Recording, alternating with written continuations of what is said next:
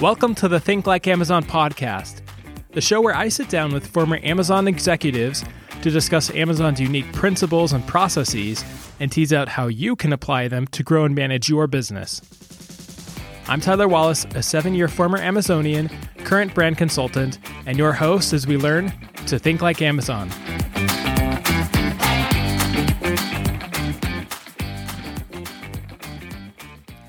Welcome to the Think Like Amazon podcast. Today, I'm pleased to have Melissa Eamer with me on the show. Melissa joined Amazon in 2000 and over the span of 19 years held many roles, including technical advisor to Jeff Wilke, VP of Sports, Outdoors, and Toys, VP of Consumer Engagement, and VP of Sales and Marketing for Amazon Devices. In mid 2019, Melissa left Amazon to take on the role of Chief Operating Officer at Glossier, and a year later went on to found Modern Age, a venture funded startup helping customers live longer, healthier, happier lives. Melissa, welcome to the show. Thanks so much, Tyler. It's great to be here. I'm really happy to have you. You've done a lot of very interesting things during your career at Amazon and, and since Amazon. And I think this is really fun timing because you've recently opened the public doors into what you're now doing as CEO of Modern Age. So, a lot of ground I hope to cover with you over this conversation. But to start off, let's go back and I think it would be interesting to share a little bit more of the story of your career progression at Amazon. So, if, if you don't mind, if we start there, can you tell us a little bit more about yourself and your time at Amazon? Yeah, definitely. Um, feels like ages ago now, but uh, happy to, to tell you where it all started. So, actually, before Amazon, I was at uh, grad school um, at Michigan. And that's really where I learned about Amazon for the first time. Um, I had a classmate who did his internship over the summer, I think of 1998 um, at Amazon. And he came back to campus at Michigan and was so excited about his experience. So he was a huge evangelist. And that's when I decided to throw my hat in the ring for an interview on campus with them.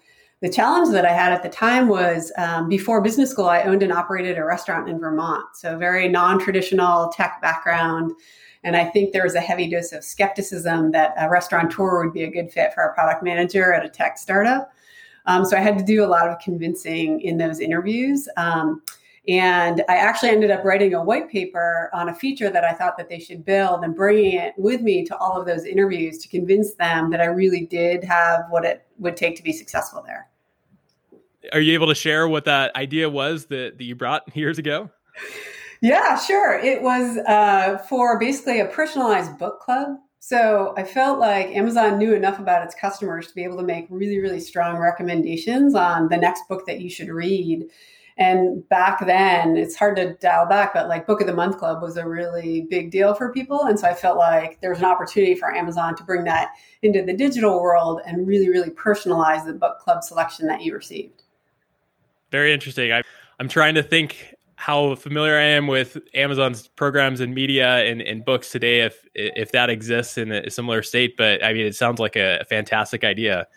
Yeah, I think they may have a flavor of it now with the Kindle publishing. I think you can subscribe, right? And then and then you have access to a library. It's a little bit different, but maybe similar concept. Yeah.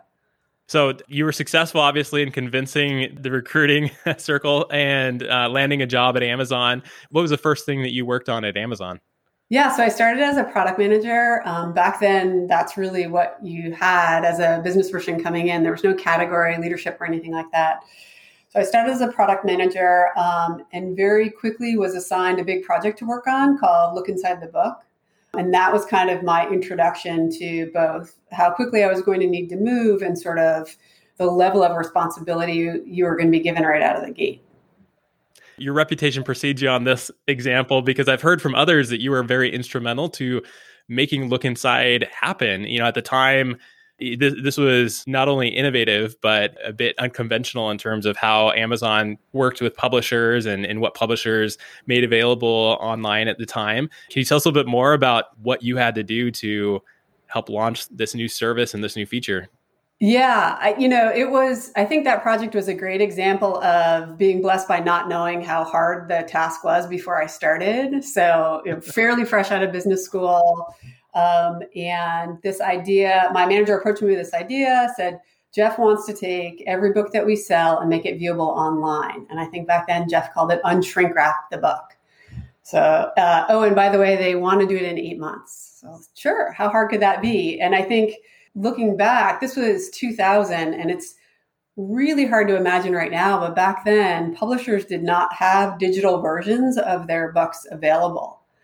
And so, what I quickly realized was we needed a way to digitize the content um, and to, in order to even conceive of making it viewable online.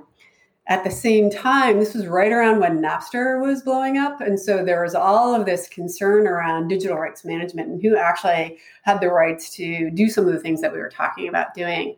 And so I sort of had this, you know, legal perspective on one side, a product management and technical perspective on the other side. Um, but I didn't know enough to know how hard it was. We actually ended up having to make that feature possible, we had to cut the spines off of physical books, feed the pages one by one into scanner so that they could OCR them. Back at back at that time, OCR wasn't that accurate. So then we had to have manual review of those OCR scans to both tag and correct the text. Um, so a huge undertaking when you think about all of the books that Amazon sells. Very slow and painful process, but that sort of little bit of ignorance was enough to say, yeah, we can make this happen and getting everyone together um, to make it possible online. So fun and so impactful. And I would say that level of responsibility, that expectation that the organization set with me around, yes, you can you can do this even though it's going to be hard.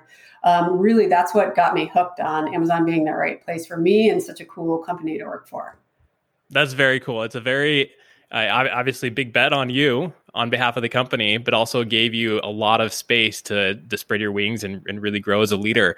I'm curious, you were given eight months, which might sound a lot of time to to somebody coming out of grad school and operating on a semester schedule, but um, you know, Amazon sells a lot of books. And so cutting off the spines and OCRing each of those books. Now, was it just pulling each book that you had in inventory, or was the scope of this broader in terms of books that you didn't have an inventory and making a complete library of of the books listed on the site? Yeah, I mean the vision was every book we sell, right? So that's not just what's in inventory, but what's available. I think we started, and this was really good, helpful mental model for how to think about projects going forward at Amazon, which was applying the 80 20 rule. So, really understanding what books were most important to customers. Let's start with those, and then you can sort of work your way through the long tail. So, you know, we did a lot of things wrong in the beginning that we, you know, learned and iterated from as we went. So initially we were only scanning 20% of the book because that's what we felt like we had the right to do. And then we were throwing away the rest, which was really foolish when you think about it, right? And so, you know, knowing that things were going to evolve on the legal front and that we probably wanted to keep the rest of those pages and really digitize the whole book up front was something I wish in hindsight we'd done differently. But yeah. I'm I'm just thinking uh, hindsight's 2020, right? But like Kindle later came around where you needed to have entire books digitized, and uh, th- th- this was probably the legwork to getting that digitization started. I do think that uh, for Jeff, probably look inside the book was that initial spark of the idea for Kindle. Thankfully, by the time Kindle came around, I think publishers had changed their process to develop digital files as well. And so you didn't have to do the brute force, you know, scanning, tagging, all of that work. Got it. Very cool. I think I, I used Look Inside last week because I was buying a book on Amazon. So it's cool to see a feature that lives, you know, what is it, 20 plus years at this point? Yeah, and I will tell you that's super rewarding for me. Every time I see that little icon on top of a book. Another feature that one of my early teams built is the Vine review program that I think is still in place. Mm-hmm. And so I love to see that I was able to build something that early in my career and still have it, you know, have a positive impact for customers that's very cool. Very fun stories, I'm sure, to reflect back on as well. Well, Melissa, you, you've brought up, uh, I think this dovetails really nicely into a topic that I'd like to talk a little bit more with you on, which is the Amazon leadership principle of learn and be curious. You came into this role and this project that was unfamiliar to you, but you quickly got up to speed and figured out what it took to launch a very novel feature for customers and and then later with Vine. And you know, there, there are a number of things you launched for the context for our listeners. Learn and be curious says leaders are never done learning and always seek to improve themselves. They are curious about new possibilities and act to explore them. And, and just looking at, you know, your career history to date, Melissa, you, you have worked to explore a lot of different opportunities. You've, even before Amazon, operating a, a, restaurant and then coming to Amazon as a product manager, taking on all these different leadership roles in very different businesses from retail to customer engagement to Amazon devices, then going to Glossier and now as a startup CEO, an exciting forward looking space. How has curiosity formed or influenced your career path? Yeah, it's a great question. And it's funny, until Amazon articulated that leadership principle, I'm not sure I would have thoughtfully been able to articulate what drove me from opportunity to opportunity. But now reflecting back, it really does define almost every significant move I've made in my career, both within Amazon and outside of Amazon. Right. So back in Vermont, when I had this restaurant, I felt like I was physically challenged. The restaurant business is really taxing, um, very difficult economically, but I didn't feel like I was mentally challenged. And so that was one of the biggest drivers for me going out and finding something else to do that really had hard problems and I felt like I could have an impact. So if I, if I go way back then, you know, I don't think I would have ended up at Michigan getting my MBA if I hadn't really had that like learn and be curious and try to figure out what's around the next corner. Um, when I was in business school at Michigan, I spent my summer at a medical devices company. So I already had this kind of health tech fascination. But what I realized when I was there that the pace was so slow, right? It's 12 years to get a device to market and no real drivers for efficiency. And so that was kind of the first time I was like, oh, I both want hard problems, but I also want a fast pace where you're learning really quickly. Um, so when I went back to school for my second year and was introduced to Amazon by that classmate of mine, seemed like the perfect fit. And then when you think about all of the different opportunities you get at Amazon, that's one of the things that probably kept me there for 20 years is you they do a great job of rotating people through different types of jobs. It, it's very self-driven. You have to say, "Hey, this is the next really thing I want to tackle or this is the next skill I want to add to my tool belt." But I, you know, in my almost 20 years there, I probably had 10 different jobs in, very different spaces, and they're willing to make a bet on you. People used to come to me and say, Hey, how do I think about when it's time to rotate into my next job? And one of the analogies that was helpful for me was thinking about the S curve that you get with a new product adoption, right? So in that S curve, there's this flat period at the bottom, and that's where you're really absorbing a lot of information and learning a lot. And then there's a really steep part where you're starting to take that information you've absorbed and apply it. At the top of that curve, that's where you're adding the most value back to whatever team you're on because now you know a lot about the space, you've incorporated it in your style, and you're really adding a lot of benefit. It's also the time where you probably want to start thinking about what's next and where your next curve is going to start. So if I think back on my career, I just have tried to loop together those S curves in every new space over and over again. And I'll tell you, in 20 years, I had many days at Amazon where I was frustrated. You're working on a lot of really hard problems, but I can honestly say I never had a day where I was bored. That's very cool. And you've mentioned twice that Amazon kept you interested or kept you engaged yeah. for 20 years. And, and I love that S curve example and how you've laid that out for listeners. But somebody that you don't feel like you're intellectually challenged and you're learning, you're going to get bored and you're going to look for whatever else is out there to help you continue learning. Yeah. And I'm such an Amazon, I'm such an Amazon dork, right? In my in my core that I have a spreadsheet that I actually use where I said, hey, these are the things I think I need to continue to learn. Here's where I think I'm strong. Here's where I'm weak. And when I considered new jobs, either inside the company or even afterwards, I would rate those things on like a scale of one to 10 and come up with a numerical score, which is, yeah, this job is going to be great in terms of learning from the leader, but maybe it's a subject area that I already know pretty well. Um, and so that framework was always helpful to take what is really kind of a subjective decision and make it more objective. That's very interesting. First of all, I, I love the fact that you use an Excel uh, spreadsheet. I agree, that's very Amazonian. But I also am curious on that point. So it sounds like you know one of the objectives you had was to learn new domains. You were curious about the world around you, and you didn't want to stick in just you know one industry or one market or or uh, segment in addition to that, presumably you had different skills and abilities that you were looking to develop. Yeah. And within Amazon as well as outside in many businesses, there's kind of this dichotomy in terms of do you focus on your strengths? call it superpowers or, or you know strengths finder whatever you want to call it do you, you just focus on opportunities that are going to help you display and, and further those strengths or do you work on rounding out and, and shoring out uh, the areas that are weaknesses that are lack of strength and how, how did you think about that as you were tracking in this excel and thinking about what you wanted to learn what were your thoughts in terms of uh, your learning yeah i think it's um, it's important to consider but a slightly different flavor of that that I thought a lot about was what is the type of work that gets me super excited to get out of bed and go into work every day? Right? And there's always, you have this list of 10 things you need to do. And there's always those things that kind of you naturally push to the bottom of the list because you, you just want to avoid them. So I made sure if I was thinking about a new role that I had enough of what I knew I was excited about, regardless of whether I was good or not at it, because that would keep me motivated and doing my best work. And then on top of that, you kind of layer on what are your strengths and what are your gaps. I always tried to add roles where I knew it was going to push into my gaps at least a little bit, but where I knew I could do, call it 50% of the work really well. You can take a job where you've never done any of it before, it's a huge bet.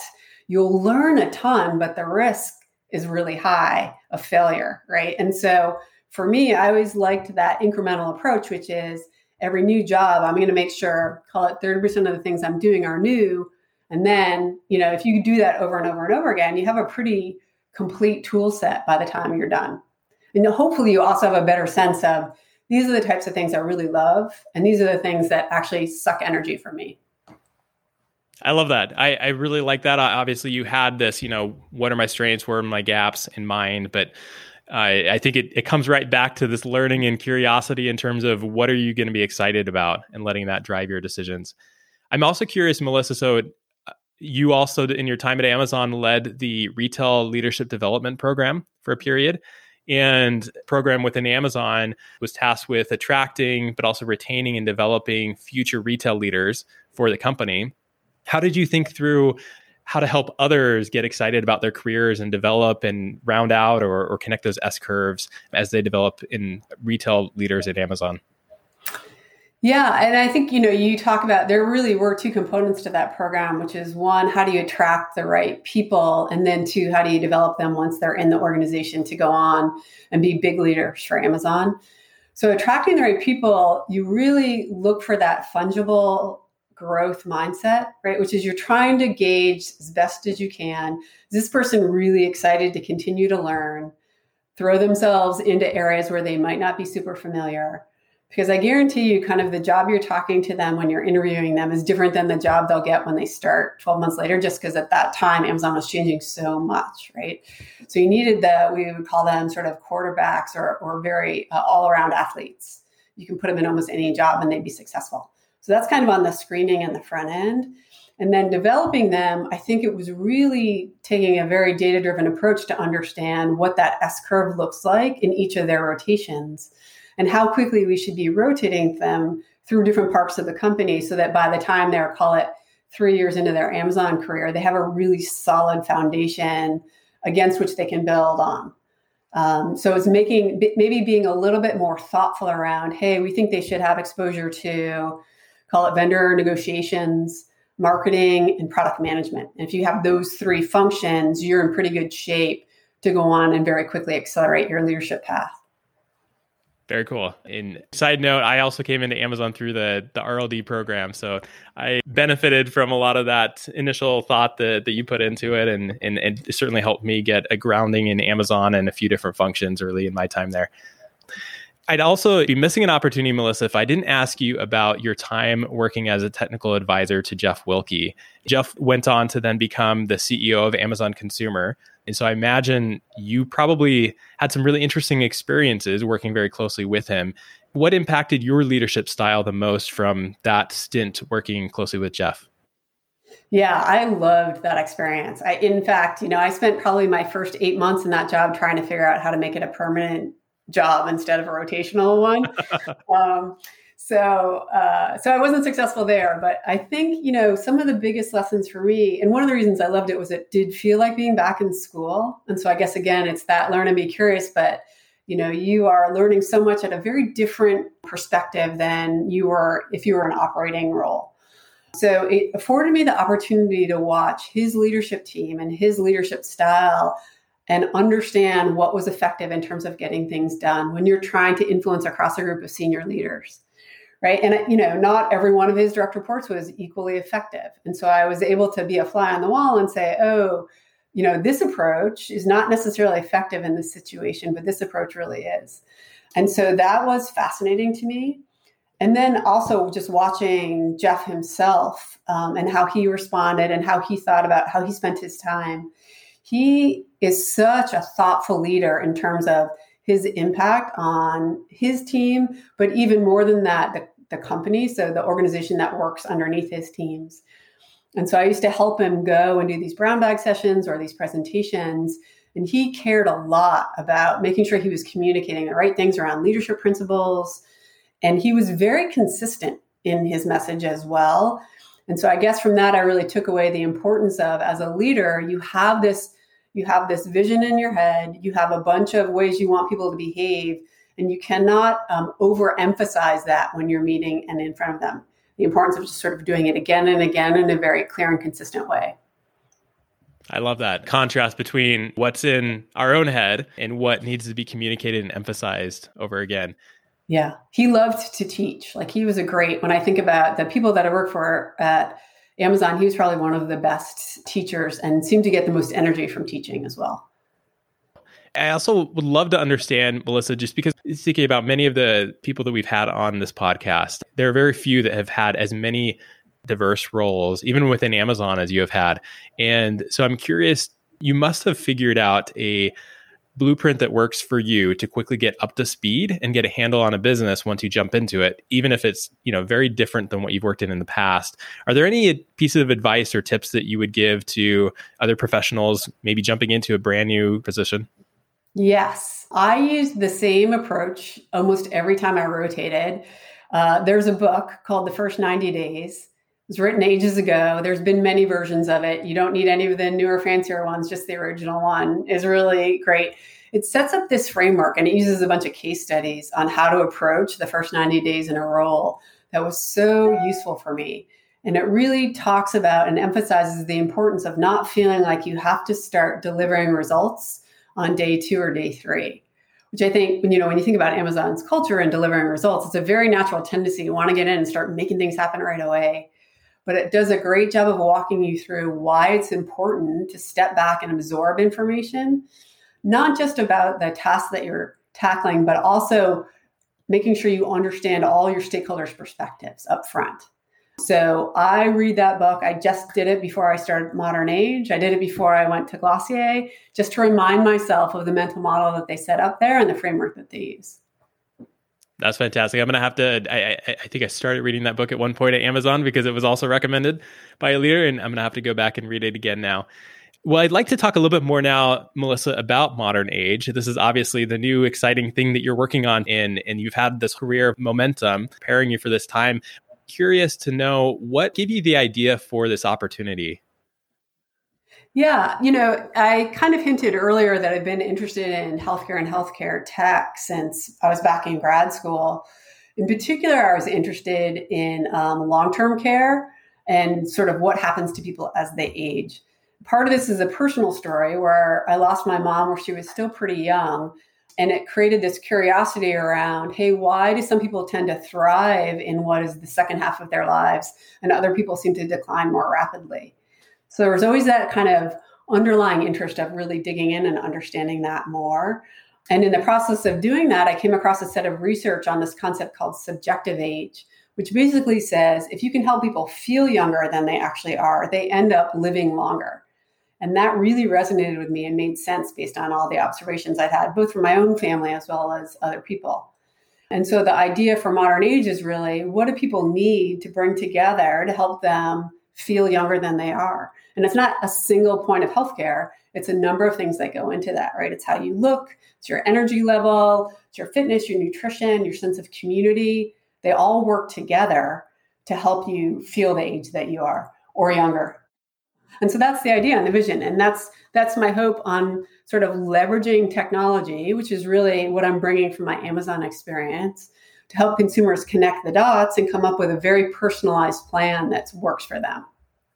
That's that's very cool. I I mean everyone's going to age, right? Like people often say death and taxes are the two things that you can't escape in life. So everyone's going to age and so everyone at some point can benefit in a big way or, or their loved ones can benefit in a big way from something that helps them as you say uh, so clearly change their subjective age and and get more out of life and you know hopefully live longer as well.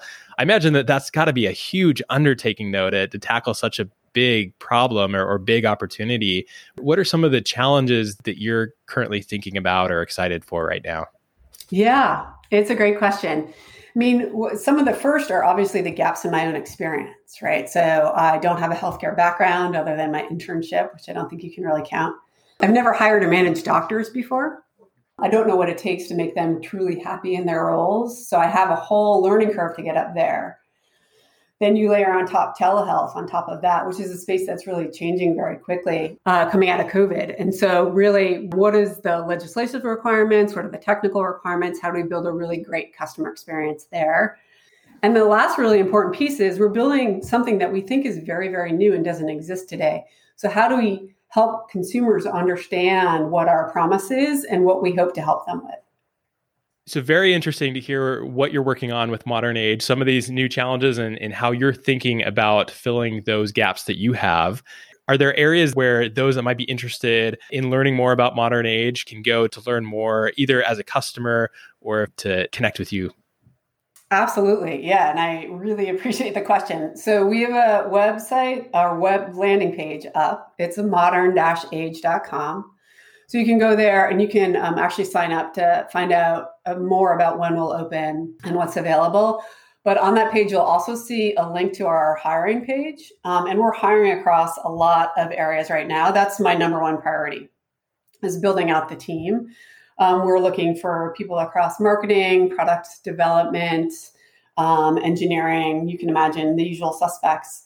Um, so lots of great roles. If you're interested in starting an early stage team, we'd love to talk to you, especially if you have a really strong customer focus and then passion for longevity and helping people age well. We'll be sure to put that link in the show notes as well. Finally, before I let you go, Melissa, this has been a, a super fun conversation talking about this learn and be curious principle, but also just hearing through your personality, your leadership experience, how you've demonstrated this. As you look back, what advice would you give to listeners that want to stay curious throughout their careers? Yeah, and I don't know how controversial this is, but I think, you know, a lot of people have gotten the question, "Hey, where do you see yourself in 5 years?" And I think that's a really dangerous question because if you have that fixed endpoint in mind, the smartest path is a very straight line to that. And that prevents all of the wandering and all of the learning and curiosity that would happen if you were a little bit more open minded. So I, my advice is instead of saying, you know, I want to be a CEO or I want to be a VP or I want to be a director or whatever your five point, five year point is, it's really saying, what are the types of things I hope I'm doing in five years? So what really gives me energy? What gets me excited? because that opens the door to so many other paths, right? Which if you had asked me 10 years ago, would I be CEO of a healthcare startup? There's no way I would have come up with that answer. right. So that wandering, it would be very satisfying to have a very black and white answer on where you want to be, but that wandering, I think, will build you into a better leader over time. I, I, love that and clearly can see that this is something that's energizing and exciting you. I think that's a great example for many people to follow. And I love the idea of it's not just about the destination, it's about the journey and that wandering and that learning and that staying excited, I think can help the journey be much more satisfying versus just focusing on where you want to be in five years or 10 years. Absolutely. Yeah. Well, Melissa, thank you again. This has been an absolute treat to have you on. Very excited continue to see what modern age becomes and how it transforms the healthy aging process and helping everyone improve their subjective age and, and live more fulfilling life. Thanks again for joining us. Yeah, thank you, Tyler. I really appreciate it.